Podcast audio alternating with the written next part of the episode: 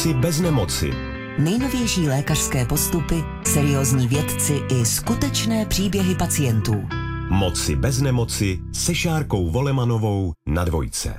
Dobrý den. I dnes vítejte u pořadu, ve kterém budeme hledat naději na kvalitní život.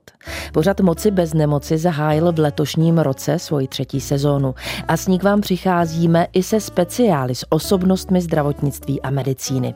Tou první bude doktorka Martina Šochmanová.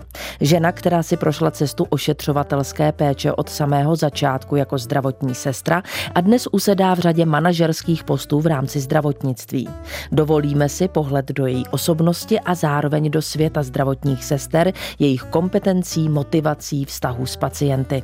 Podíváme se její optikou na naději na kvalitní život.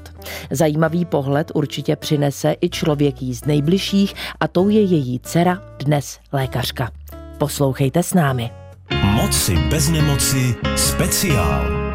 Jmenuji se Martina Šochmanová a pracuji jako náměstkyně ředitele pro ošetřovatelskou péči a kvalitu v pražském IKEMu. Jsem také prezidentkou České asociace sester. Film Kam růže nesmějí byl vlastně takovým vodítkem k mé následné práci a určil vlastně moje budoucí pracoviště, kde jsem dodnes a jsem za to moc ráda. Paní doktorko, vítejte. Krásné odpoledne. Začněme prosím u filmu Kam růže nesmějí. Povězte, v čem se hrál roli směrem k vašemu směřování do Institutu klinické a experimentální medicíny. Bylo to přesně těsně před maturitou, kdy jsme v takových už těch volných dnech, už jsme byli dozkoušeni a připravovali jsme se na maturitu a někdo z vyučujících, aby nás nějak zaměstnal, tak nám pustil film. A my jsme samozřejmě se věnovali všemu možnému, než úplně sledování toho filmu, ale mě ten film neuvěřitelně zaujal.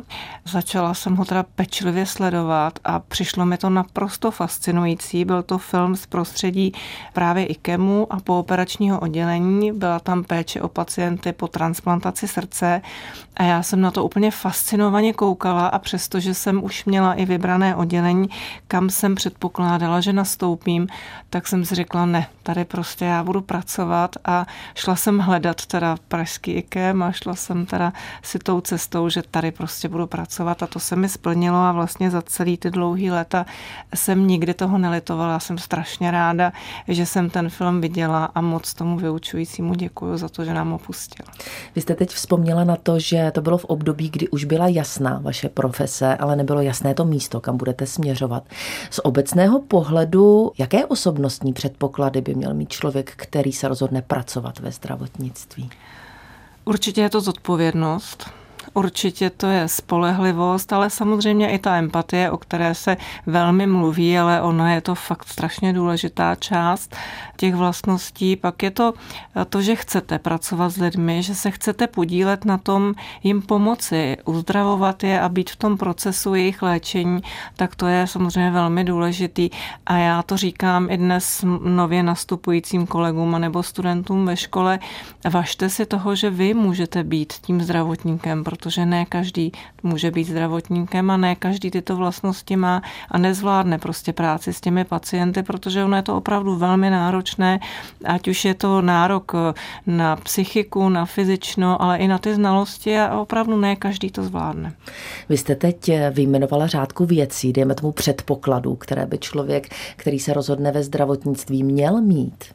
Vzpomeňte prosím, a doufám, že vás neurazí ta otázka, ale jak se ty dovednosti vlastně měnily u vás? Narážím na to, že když je člověk velmi mladý a přichází do zdravotnictví, asi automaticky takové dovednosti a znalosti nemá. Jak je sbírá po dobu té své profese, té své práce? Určitě je nemá a v době, kdy já jsem začínala, tak i ta příprava byla trošičku jiná než je dneska. A i ten vstup těch mladých lidí do té profese byl maličko jiný. Byl určitě náročnější, ale možná, že nás asi připravil tak jako jasně do té hotové věci. Měli jsme to rozhodně těžší, neměli jsme ty možnosti, co mají ty kolegové dneska, jako spoustu návodů na internetu a každá klinika, každé oddělení dneska disponuje různými popsanými procesy, které se mají naučit. My jsme tenkrát měli pouze knihovnu a pár učebnic, které kolovaly mezi námi a z toho jsme se učili, takže samozřejmě ty vlastnosti se, se a ty dovednosti se získávají během celého života. Je to určitě jiný, přicházíte jako mladý člověk s obrovskými ideály, máte pocit, že prorazíte hlavou zeď a že změníte spoustu věcí, tak s tím věkem samozřejmě přijde to, že hlavou zeď neprorazíte, ale asi ta potřeba nebo ten pocit, že ty věci se mají měnit, tak to asi zůstává. Paní doktorko, vy dnes vlastně máte vysoké manažerské posty, ale když se vrátíme na začátek vaší profesní dráhy, tak vy jste byla zdravotní sestra. Vzpomenete na svého prvního pacienta? Jestli je to úplně konkrétně první pacient, to asi nebude, ale určitě si pamatuju ty první pacienty, pamatuju si i ta jména a pamatuju si i ty jejich životní příběhy, protože ta sestra je člověk, který s tím pacientem sdílí takové to i trošku mimo zdravotní prostředí, i právě si s ním povídá třeba o tom prostředí domácím a zná jejich pracovní příběhy a tak, a, ale určitě si pamatuju celou řadu těch pacientů. Vzpomenete na nějaké příběh? Tak ne, všechny příběhy končí šťastně, ale vzhledem k tomu, že jsem pracovala na oddělení, kde byli pacienti před a po transplantaci srdce, tak to jsou vždycky krásné příběhy.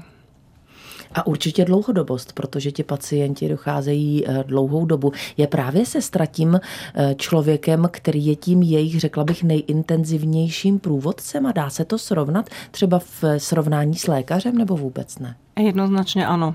A určitě je tam obrovská změna oproti tomu, jak je to dnes a jak to bylo dřív, protože dneska díky moderním technologiím ti pacienti nemusí být tak často v té nemocnici.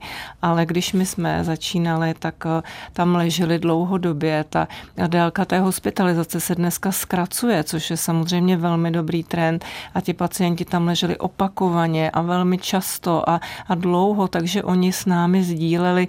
Bylo to takový trošku až jako prostředí téměř domácké a samozřejmě ta sestra je v tom více než ten lékař, protože ta sestra je neustále na tom pracovišti a je s tím pacientem v podstatě v permanentním kontaktu, takže je to trošičku jiná, jiná vazba sestra-pacient než lékař-pacient. Mnohdy ty pacienti mají daleko větší ostych před těmi lékaři a více mají tendenci se svěřovat těm sestrám, protože oni jsou jim tak trošku jako blíž, ale, ale není to samozřejmě tak vždycky. Podle čeho si ty své kolegy vybíráte? Co jsou pro vás ty důležité parametry? Tak pokud vybíráme vrchní sestru kliniky, tak tam je samozřejmě důležitý nejen pohled můj, ale pohled celého toho kolektivu a pak samozřejmě pohled přednosti té kliniky, pohled i těch vedoucích lékařů, protože ta vrchní sestra je ten, kdo s tím přednostou nejvíc komunikuje a tam musí být jednoznačně souhra a soulad a, a rovnost v těch názorech, takže to není jenom můj pohled, ale určitě vybírám kolegyni, která ten provoz zná, která zná tu kliniku, která samozřejmě umí řešit i ty nepříjemné situace a umí si jít tvrdě za svým, nemůže prostě ustupovat. Je to složitý, protože ten tlak je jednak ze strany těch podřízených, ale i nadřízených, takže prostě musí ustát oba ty tlaky a jít si za svým. Čeká nás ještě jeden návrat, tentokrát do roku dva tisíce. Tehdy jste pracovala v soukromé pediatrické ordinaci. Proč? A dá se srovnat práce sestry v soukromé sféře třeba ve srovnání s IKEMem? Je to úplně něco odlišného. Já jsem do té ordinace nastoupila, protože jsem tehdy měla malé děti a jak už to maminka od dětí jsem především chtěla být tou matkou, tak jsem nechtěla jít do nemocnice, nechtěla jsem dělat noční služby, nechtěla jsem sloužit víkendy, to jsem chtěla opravdu věnovat té rodině a dětem, tak proto jsem přijala tu roli v té ordinaci, měla jsem i zkrácený úvazek, abych je mohla vyzvedávat brzy ze školy a ze školky, aby nemuseli být tak dlouho bez toho domova. A ta práce se srovnávat vůbec nedá, je to něco úplně jiného, ten ambulantní sektor sektor má jiná pravidla než ta nemocniční péče, ale pochopila jsem tam třeba to, že v té nemocnici máte obrovskou výhodu. Pořád máte za sebou tým kolegů a obrovské zázemí. V té ordinaci jste sama s tím lékařem a máte ty ruce, oči, uši a ty svoje vlastní schopnosti a spoléháte se sama na sebe. Možná, že mi to pomohlo v tom, že teď, když v té České asociaci sester řešíme kompetence sester a řešíme tu primární péči, tak já vím, o čem to je. Já vím, že ta sestra tam velmi často pracuje naprosto samostatně, takže vím, co si můžeme dovolit, aby bylo na zodpovědnosti té sestry. Takže každá zkušenost je dobrá, tahle ta rozhodně byla dobrá také, ale vždycky jsem se chtěla vrátit do té nemocnice. Moci bez nemoci. Speciál se Šárkou Volemanovou na Dvojce. Dnešní díl pořadu Moci bez nemoci je s podtitulem Speciál. V průběhu roku budeme kromě novinek v medicíně představovat i osobnosti, které stojí i za posunem a vývojem medicíny a jejich směrů. Dnes se věnujeme ošetřovatelské péči v prvním speciálu. Hostem ve studiu je doktorka Martina Šochmanová, prezidentka České asociace sester, náměstkyně ředitele pro ošetřovatelskou péči a kvalitu I K E M. A pozvání do pořadu přijala i její dcera. Jmenuji se Barbora Šochmanová a pracuji jako lékařka na dermatovenerologické klinice třetí lékařské fakulty a Fakultní nemocnice Královské Vinohrady. Jelikož jsem vyrůstala v lékařském prostředí, tak jsem se následně rozhodla pro práci lékařky. Barboro, vítejte.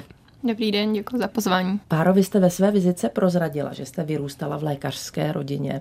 Tak to bylo nasnadě, že jste velmi záhy inklinovala k lékařské profesi. Můžete nám prozradit, a maminka před chvílí říkala, že vlastně pracovala v pediatrické ambulanci soukromé právě proto, že pro ní důležité bylo, že měla dvě malé děti a že byla máma. Jaké to je vyrůstat v lékařské rodině? No, já bych řekla, jestli že normální. Jestli to vlastně můžete s něčím srovnat. Přesně tak, to srovnání nemám. A nevím, jak to chodí v jiných rodinách, nicméně pro mě tohle byla norma a rozhodně bych neřekla, že zaměstnání ať už maminky nebo tatínka, který je také lékař a vlastně i prarodiče byli lékaři, pro mě to byla naprostá norma a rozhodně nemám pocit, že by to do našeho chodu rodinného nějak zasahovalo. Když říkáte norma, bylo normou i to, že se stanete pokračovatelkou toho lékařského rodu, nebo přemýšlela jste třeba i nad jinou profesí? Nutno asi podotknout, že váš tatínek je vedoucí lékař kardiologických ambulancí I K E M, skvělý kardiolog, pan docent Jan Šochman. No, řekla bych, že určitým smyslem to norma asi je. Nicméně nikdo mě nikdy do této profese nenutil, bylo to moje svévolné rozhodnutí, ale ten názor, že budu lékař, jsem nějak zaujala už v dětství a nikdy jsem tuhletu myšlenku nezměnila. Ani nelitovala? Ještě krátká doba. No, je to ještě krátce. Během studia jsem samozřejmě párkrát zalitovala, ale studium bylo náročný, ale krásný. Víc jsem litovala, až když přišla praxe možná, ale... Z jakého důvodu? Člověk teprve pozná vlastně, co se zvolil a jaká je ta realita. Neumím si to představit, vysvětlíte mi to. V realitě je to složitější než v knihách. Ale teď už vlastně po nějakém čase v praxi asi nelituju. Tak to je určitě dobrá zpráva, je dobré to slyšet, když už to dítě takové roky studuje, vidíte, paní doktorko. Ano, ano. Zeptám se stejně, jako vaší maminky i vás, vzpomenete vy na svého prvního pacienta? No, já na něj vzpomenu asi jednodušeji než mamka, protože přece jenom u mě to není tak dávno, co jsem svého prvního pacienta měla a bohužel, nebo bohudík, možná to nebyl ničím zajímavý pacient, byl to klasický non-compliantní psoriatik. Mm-hmm. My jsme tady mluvili o té vazbě, to asi nebude taková ta dlouhodobost jako u transplantací, což popisovala maminka. Dokážete si vytvořit vztah nebo vytváříte ten emocionální vztah a přístup k těm pacientům? Řekla bych, že určitě ano. S některými z pacientů to jde samozřejmě s nás, s některými hůře. Vždycky záleží na těch osobnostních rysech toho daného pacienta, jak moc se chce danému lékaři či lékaři či sestře otevřít, ale myslím si, že nějaký bližší kontakt s tím pacientem, pokud chcete, aby s vámi spolupracovali, je vždycky zahodné mít nějakým způsobem nastavený. Paní doktorko, zeptám se i na ten váš pohled. Přiznám, že se spolu známe a známe se spolu dlouhé roky. Já vím, že velmi emotivní pro vás bylo ukončení studia medicíny vaší dcery. Prožívala jste to velmi, jak by ne. Byl to velký úspěch. Jak to vypadalo u vás doma? My to spíše známe třeba z té umělecké branže, že většinou umělci říkají hlavně, aby to moje dítě nedělalo to, co děláme my. Jak se o tom přemýšlelo u vás doma? Já teď o tom přemýšlím a vlastně si uvědomuju, že jsme se o tom asi moc doma vůbec nebavili. Že jsme, dokud prostě chodili na základní školu, pak na gympl, tak nějak jsme asi to úplně neřešili. A pochopitelně, když Bára řekla, že by teda chtěla jít na lékařskou fakultu, tak mě to asi potěšilo, nebo určitě mě to potěšilo. Jo, když to shrnu, tak určitě mě to potěšilo, jsem moc ráda, že si tuhle profesi vybrala, protože bez ohledu toho, že jako matky vidíme své děti asi těma lepšíma očima, tak já si myslím, že Bára je neuvěřitelně vnímavý člověk a že skutečně dokáže tomu pacientovi dát tu empatii a strašně hezky se dokáže o někoho starat. A to je prostě jeden z hlavních předpokladů, takže myslím si, že takhle, takhle by měly vypadat zdravotníci a jsem moc ráda, že Bára je lékařkou. Hmm. Jaký byl ten moment, kdy vlastně už to bylo hotové, upečené, zkoušky složené a vy jste tam stáli a dívali jste se na to, jak se vaše dcera stává vlastně právoplatnou lékařkou? Hmm. Na pocit mámy se ptám. Je to zvláštní, je to samozřejmě hrdost, samozřejmě jste na to dítě neuvěřitelně pyšná, hrdá, máte radost, že to dokázala, protože Bára je strašnej, prostě perfekcionalista a hrozně to prožívala, když někdy se jí úplně nedobře dařilo. Ale... Takom to má. Ano, ano, uvědomuju si, že samozřejmě má to, má to po mně, ale ona třeba vnímala, že se jí úplně nedaří, přestože se jí, jako myslím si, dařilo velmi dobře a, a studovala skvěle a má prostě ten dar, že si propojuje ty věci, což byly, ty její úvahy jsou velmi logické a když třeba pak řešila některé otázky, už pak i, i diagnostické, když se doma o tom bavili, tak jsem vnímala, že opravdu její úvahy jsou naprosto logický a že, že uvažuje velmi hezky o tom pacientovi a je to samozřejmě hezký pocit, je to radost, že to dítě prostě dostuduje a že, že má takovouhle profesi, která má obrovský smysl a, a je to hezký. Vy jste říkala, že vlastně u vás doma se to příliš neřešilo, mm. že to tak nějak vyplynulo. Máte ještě syna, jak to, že z něj ano, není doktor? Tak ten to měl zase úplně jasně už od malička, že ten teda věděl, že, že tu medicínu teda nikdy jako zdravotnictví dělat nebude.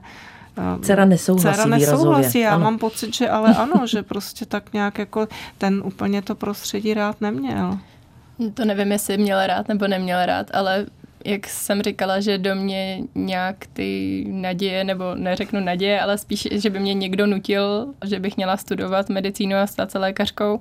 Myslím si, že v případě mýho staršího bráchy tam spíš to bylo takový, že táta si asi velmi přál, aby právě on se stal lékařem. Nicméně záhy pochopil, že tam tudy cesta asi nepůjde.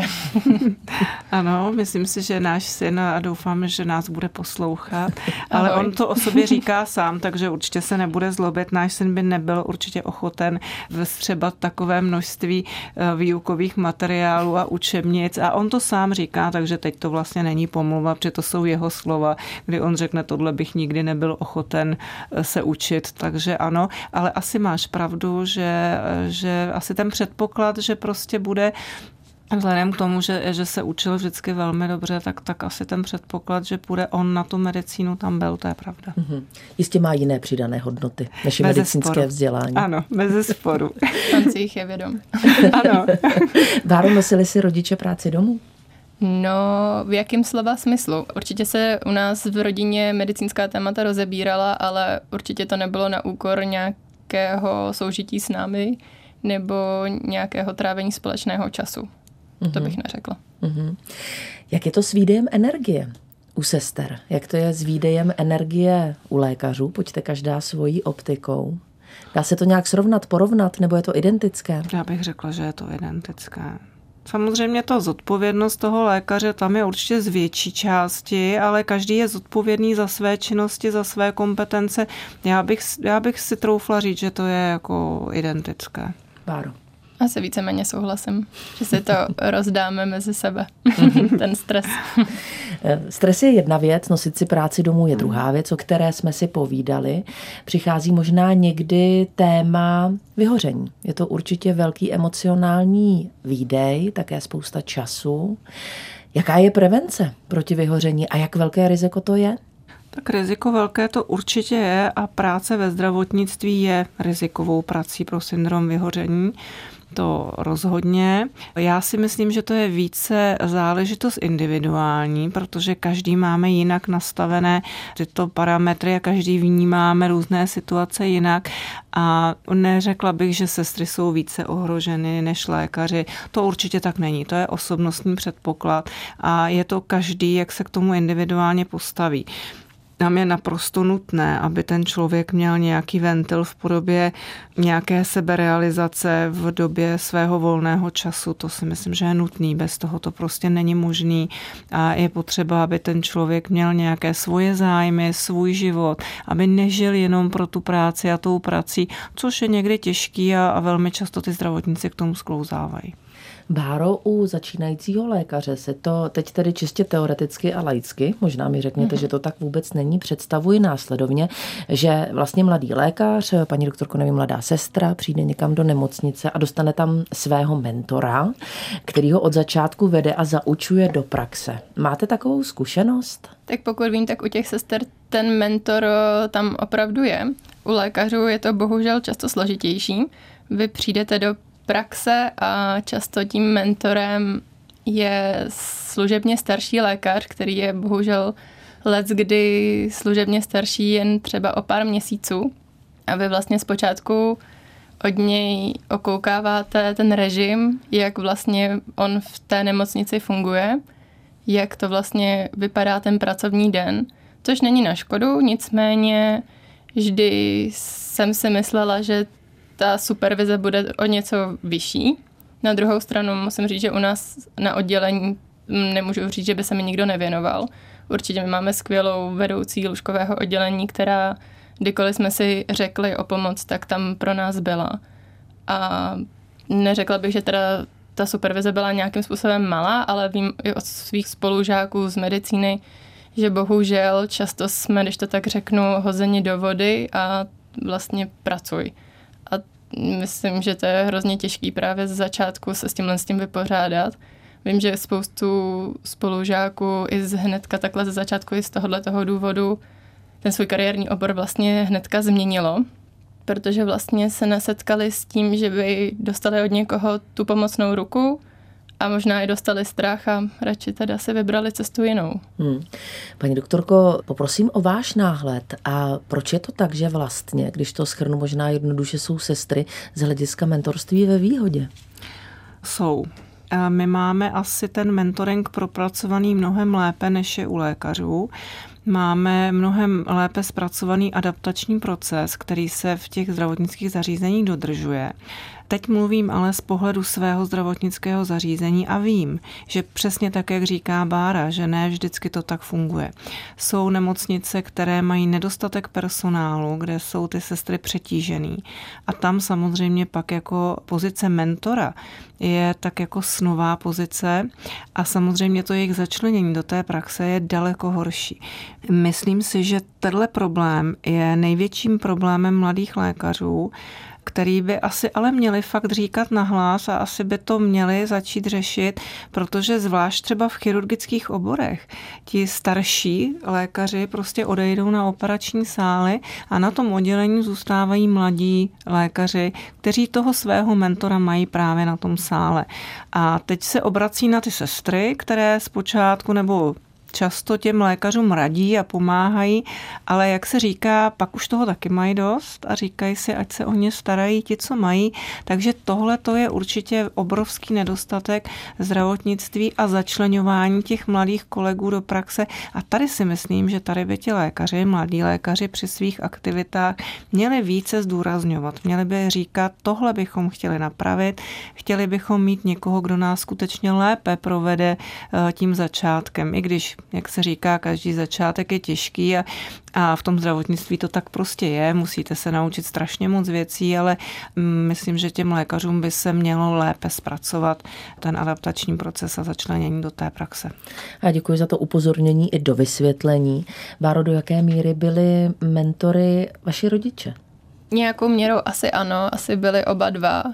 A v tomhle tom případě jsem od nich získávala spíš takový rady a triky, co v praxi dělat, s čím si usnadnit život v nemocnici.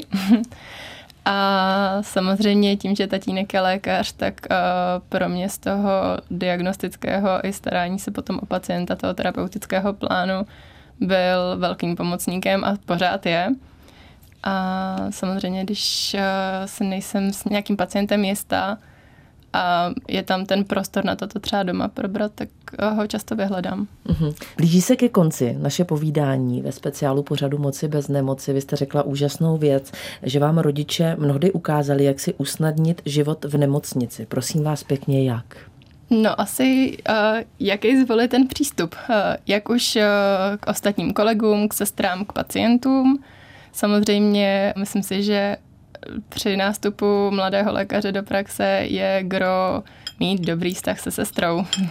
Se sestrami obecně musíme vycházet velmi dobře, protože jsme si vědomi toho a čím dál tím víc jsme si vědomi toho, že bez sestry je lékař vlastně jak bez rukou. Takže mm-hmm. to je určitě rada, kterou ale nejenom od rodičů, ale už na lékařské fakultě slýcháváme často, takže té se držím a držela jsem se od začátku.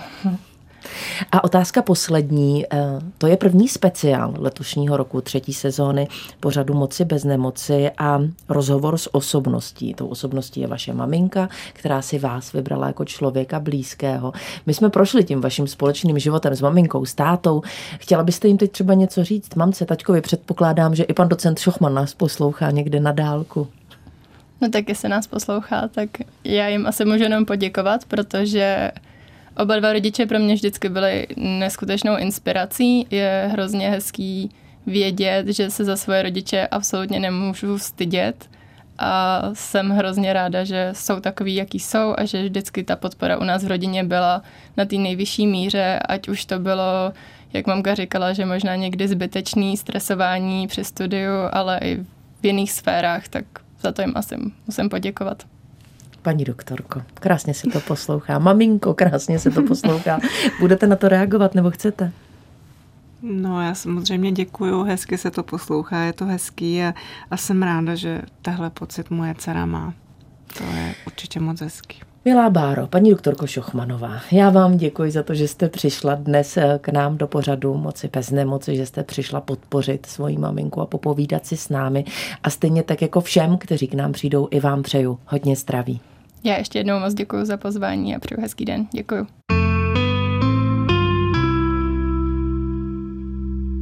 Vám posluchačům Českého rozhlasu Dvojka přeji hodně zdraví, štěstí a naděje na život. Můžete s námi zůstat i dále v podcastu u poslechu rozhovoru speciálu pořadu Moci bez nemoci. Řeč bude mimo jiné o České asociaci sester, zvýšení jejich pravomocí a odpovědnosti. Mým hostem ve studiu zůstává doktorka Martina Šochmanová, náměstkyně ředitele pro ošetřovatelskou péči a kvalitu I K E M a prezidentka České asociace sester. Všechny díly pořadu Moci bez nemoci poslouchejte na dvojka tečka rozhlas tečka cé zet, v aplikaci Můj rozhlas tečka cé zet a v dalších podcastových aplikacích.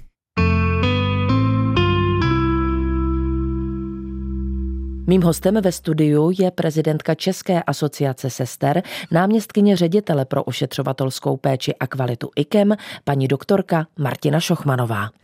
Paní doktorko, zůstaňme u ošetřovatelské péče. Jak velký zájem o tuto profesi je u žen a jak u mužů? A vím, že i mužům se říká sestry. Ano, je to profese sestra. Buď praktická sestra nebo všeobecná sestra, dříve známá zdravotní sestra. Ať je to muž nebo žena, je to prostě profese sestra.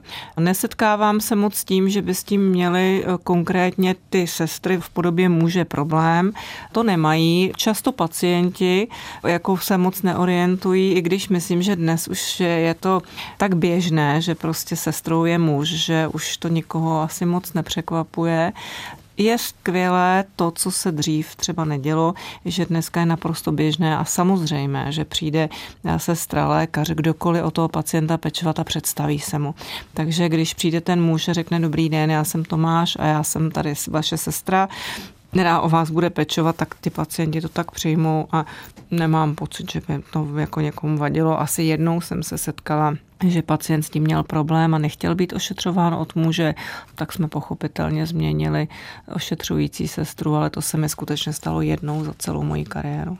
Mají muži z hlediska té pozice a profese sestry nějakou přidanou hodnotu právě proto, že jsou to muži? Určitě mají. Do každého ženského kolektivu je muž přidanou hodnotou. No, určitě ano. Navíc oni jsou možná lépe, a teď se na mě možná některé kolegyně urazí, ale, ale jsou prostě lépe technicky vybavení a dneska ta technika prostě je nedílnou součástí ošetřovatelské péče a medicíny vůbec, takže bez těchto znalostí bychom se nikam nepohnuli. A těm mužům to možná jde trošku líp, i když jsou samozřejmě i výjimky, takže určitě stmelující prvek to je, no a pak samozřejmě tam je ta fyzická síla, že? Protože v těch kolektivech je někdy potřeba i, i velké nebo větší fyzické síly a pak, pak ti muže tady jsou taky jako velmi dobrým prvkem. Aby to bylo spravedlivé, přidaná hodnota u sester žen, může to být třeba empatie, nebo to tam nepatří? Je to u obou pohlaví stejné? Je to u obou pohlaví, ale, ale asi to dneska se úplně takhle říkat nemá, ale já si to přesto dovolím říci, ty ženy prostě mají asi větší smysl empatie, to tak prostě je. Pojďme se zastavit u multioborové spolupráce. O ní se často tady u nás v pořadu Moci bez nemoci hovoří.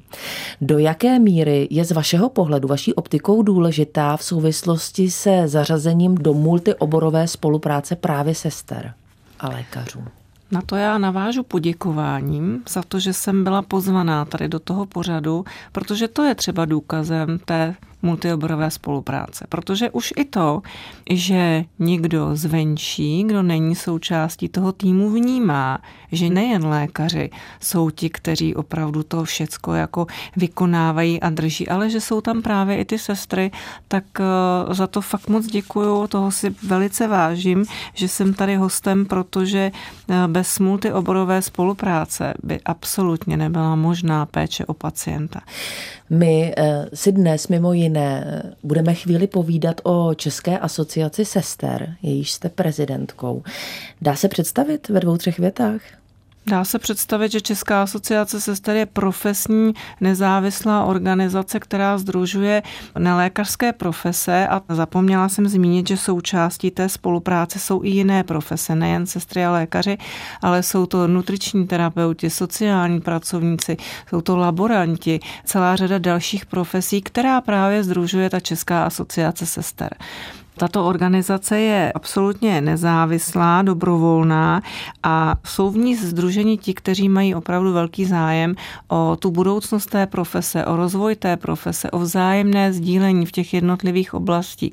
Celá řada těch předsedkyň, těch jednotlivých sekcí, která Česká asociace sester sdružuje, jsou členkami evropských bordů, takže samozřejmě i toto sdílení těch informací napříč tou Evropou je velmi důležité, takže já to považuji za profesionální profesní hrdost. Když jsem sestra, tak jsem členkou profesní organizace. Vy jste se stala prezidentkou této asociace, o které hovoříte. Na co jste pyšná v souvislosti s prosazením něčeho nového, třeba v rámci České asociace sester? Tak určitě jsem pyšná za zviditelní profese. To si myslím, že zatím je velká práce právě České asociace sester, že se dnes ta profese vidí úplně jinýma očima, než tomu bylo dřív. Za to jsem moc ráda. Pak se nám daří navyšování kompetencí sester. Dneska komunikujeme s lékaři, s pány profesory, kteří řídí ty odborné společnosti a oni jsou s námi v souladu a vědí, že je řada činností, které sestry vykonávají, jenom k tomu nemají legislativní ukotvení a my chceme, aby se vlastně zlegalizovaly činnosti, které sestry dělají a kompetence, které mohou přejmout, aby se samozřejmě přejaly. Není to tak, že by každá sestra, která vystuduje, automaticky tyto kompetence získala. To není a ani to není možné. Je to o tom, že ta sestra v tom svém oboru, v kterém pracuje, kterému se věnuje, bude mít buď specializační vzdělávání nebo certifikovaný kurz, kterým získá zvláštní odbornou způsobilost a pak může vykonávat celou řadu dalších činností. A jsem moc ráda, že v tom aktivně s námi lékaři spolupracují, že oni sami vidí, že to je cesta do budoucna, protože zvlášť té primární péči, třeba tam je to úplně jasný, v domácí péči, na kterou je dneska kladen velký důraz. Takže tohle si myslím, že jsou právě úspěchy té profesní organizace. A je to úzká spolupráce s ministerstvem zdravotnictví, tam jako samozřejmě je nutná spolupráce a soulad, který dneska máme, já jsem za to moc ráda. Paní doktorko, vy jste teď zmínila dvě důležité položky. Ta první je pravomoc sester a pak také zodpovědnost sester. Stojí vlastně o to všechny sestry? Nebo tohle bude do jisté míry záviset i na jejich rozhodnutí? Rozhodně nestojí. Jsou sestry, které nechtějí větší odpovědnost, nechtějí více pravomocí, protože přesně tak, jak říkáte, není možné, abychom získali více kompetencí, ale neměli za ně odpovědnost. To je A a B, které musí jít ruku v ruce. Pokud přiznáme někomu vyšší kompetenci, musí si zároveň za ní zodpovídat. A to je to, co jsem říkala v úvodu. Nebude to automaticky mít každá sestra. Ale sestra, která si řekne, já nechci tyto kompetence mít, nepůjde studovat certifikovaný kurz, ani se neudělá specializační vzdělání. Prostě bude pracovat v rozsahu, jaký má, daný svým vzděláním a nebude se nadále rozvíjet. To samozřejmě také ne všechny sestry chtějí, chtějí více kompetencí. Když jsme hovořili v souvislosti s Českou asociací sester o možnosti prosazovat různé věci, je třeba určitě říct, že jste i poradkyní ministra zdravotnictví pro ošetřovatelskou péči. Jak se věci dobře či hůř prosazují tam? Jak dlouhý je ten proces? A je i v této sféře něco, na co jste pyšná? Tak třeba na to, že myslím si, že poprvé v historii si pan ministr určil svého poradce právě z řad nelékařského zdravotnického personálu. To si myslím, že je taky jako velmi dobrý posun té profese. A samozřejmě to, že jsem poradkyní pana ministra v této oblasti, tak se lépe navrhují nebo lépe se s ním komunikují ty věci, které bychom chtěli udělat. A je snazší přístup samozřejmě k tomu prosazení. Nicméně pak samozřejmě nastává ten složitý legislativní proces, který nelze obejít. Takže je to zdlouhavý proces, ale ta spolupráce s ministerstvem je vlastně zásadní. Udělejme možná ještě krok do té budoucnosti. Já vás poprosím o pohled tam, protože v současné době jsme svědky rozvoje umělé inteligence, robotizace a tak dále. Do jaké míry to ovlivňuje zdravotnictví, medicínu a do jaké míry je tam pořád důležitý ten lidský faktor? Jednoznačně to ovlivňuje celou medicínu, kde by nám někdo řekl, že se bude dneska operovat za pomoci virtuální reality, že se budou používat tři dé modely k modelaci nějakých operačních výkonů, tak bychom asi tomu úplně nevěřili. To je dneska realita, tak to dneska je. Samozřejmě robotická chirurgie přebírá celou řadu výkonů, takže určitě ten posun a změna celého toho týmu je rozhodně budoucnost. Stejně tak, jako ne všechny činnosti musí vykonávat sestry. My dneska se snažíme zapojovat i administrativní pracovníky do toho procesu, kteří mohou přejmout celou řadu těch činností a nemusíme tam vždycky mít tu sestru v nejvyšší odbornosti. Nemusíme mít všechny sestry, které mají specializaci, které mají nejvyšší vzdělání. Ne vždycky je to, je to nutné, takže ten rozvoj určitě je obrovský, nese to sebou celou řadu pokroku právě i v té umělé inteligenci, ale ten lidský faktor tady zůstává pořád. A zvlášť u profese sester, tu sestru jako takovou, toho partnera nejbližšího tomu pacientovi žádná umělá inteligence nikdy nenahradí. Paní doktorko, kde bude ošetřovatelská péče v České republice za deset dvacet let? Jak ji vidíte? Já bych si moc přála, aby to byla respektovaná a vážená profese, což podle průzkumu určitě je, ale aby tato profese byla i adekvátně finančně ohodnocena, abychom měli takové pracovní podmínky pro naše zdravotníky, jaký si bezesporu zaslouží, aby ti lidé prostě měli pocit z dobré práce, aby byli hrdí na to, co dělají, protože tady ta hrdost na tu profesi je určitě na místě. Byla bych ráda, aby nás bylo dost, aby nebyl nedostatek sester, tak jak bohužel dnešní grafy vzhledem ke stárnutí populace nám ukazují, tak aby se tak nestalo, abychom měli stále větší počet zájemců o studium na zdravotnických školách, aby nám zůstávali ti lidé v profesi, aby tu práci dělali, aby nás prostě byl dostatek. Paní doktorko, a kde se vidíte vy profesně, anebo možná i osobně za deset dvacet let? Jaká bude Martina Šochmanová, nebo jakou byste si ji přála mít? Já bych si přála, abych byla pořád stejná jako teď. A v profesi? Kde budete za deset dvacet let? To netuším, to asi úplně nebude jenom moje rozhodnutí, tak samozřejmě zcela nekriticky bych si přála, aby to bylo pořád stejný, ale to, to víme, že není možný, ale neumím si představit, že bych přestala dělat tuhle práci, že bych změnila obor, to se asi určitě nestane. Určitě a doufám, že pořád nějakým způsobem budu součástí toho zdravotnictví. Já děkuji za váš čas, který jste věnovala návštěvě tady u nás v Českém rozhlase v pořadu Moci bez nemoci. Moc si toho vážím a samozřejmě i vám přeju hodně zdraví. Já moc děkuji za pozvání. Opravdu moc si toho vážím. Myslím si, že to je pro naši profesi důležité a samozřejmě také přeji moc zdraví, zdraví a prostě zdraví, protože to je to nejcennější, co máme. Děkuji moc.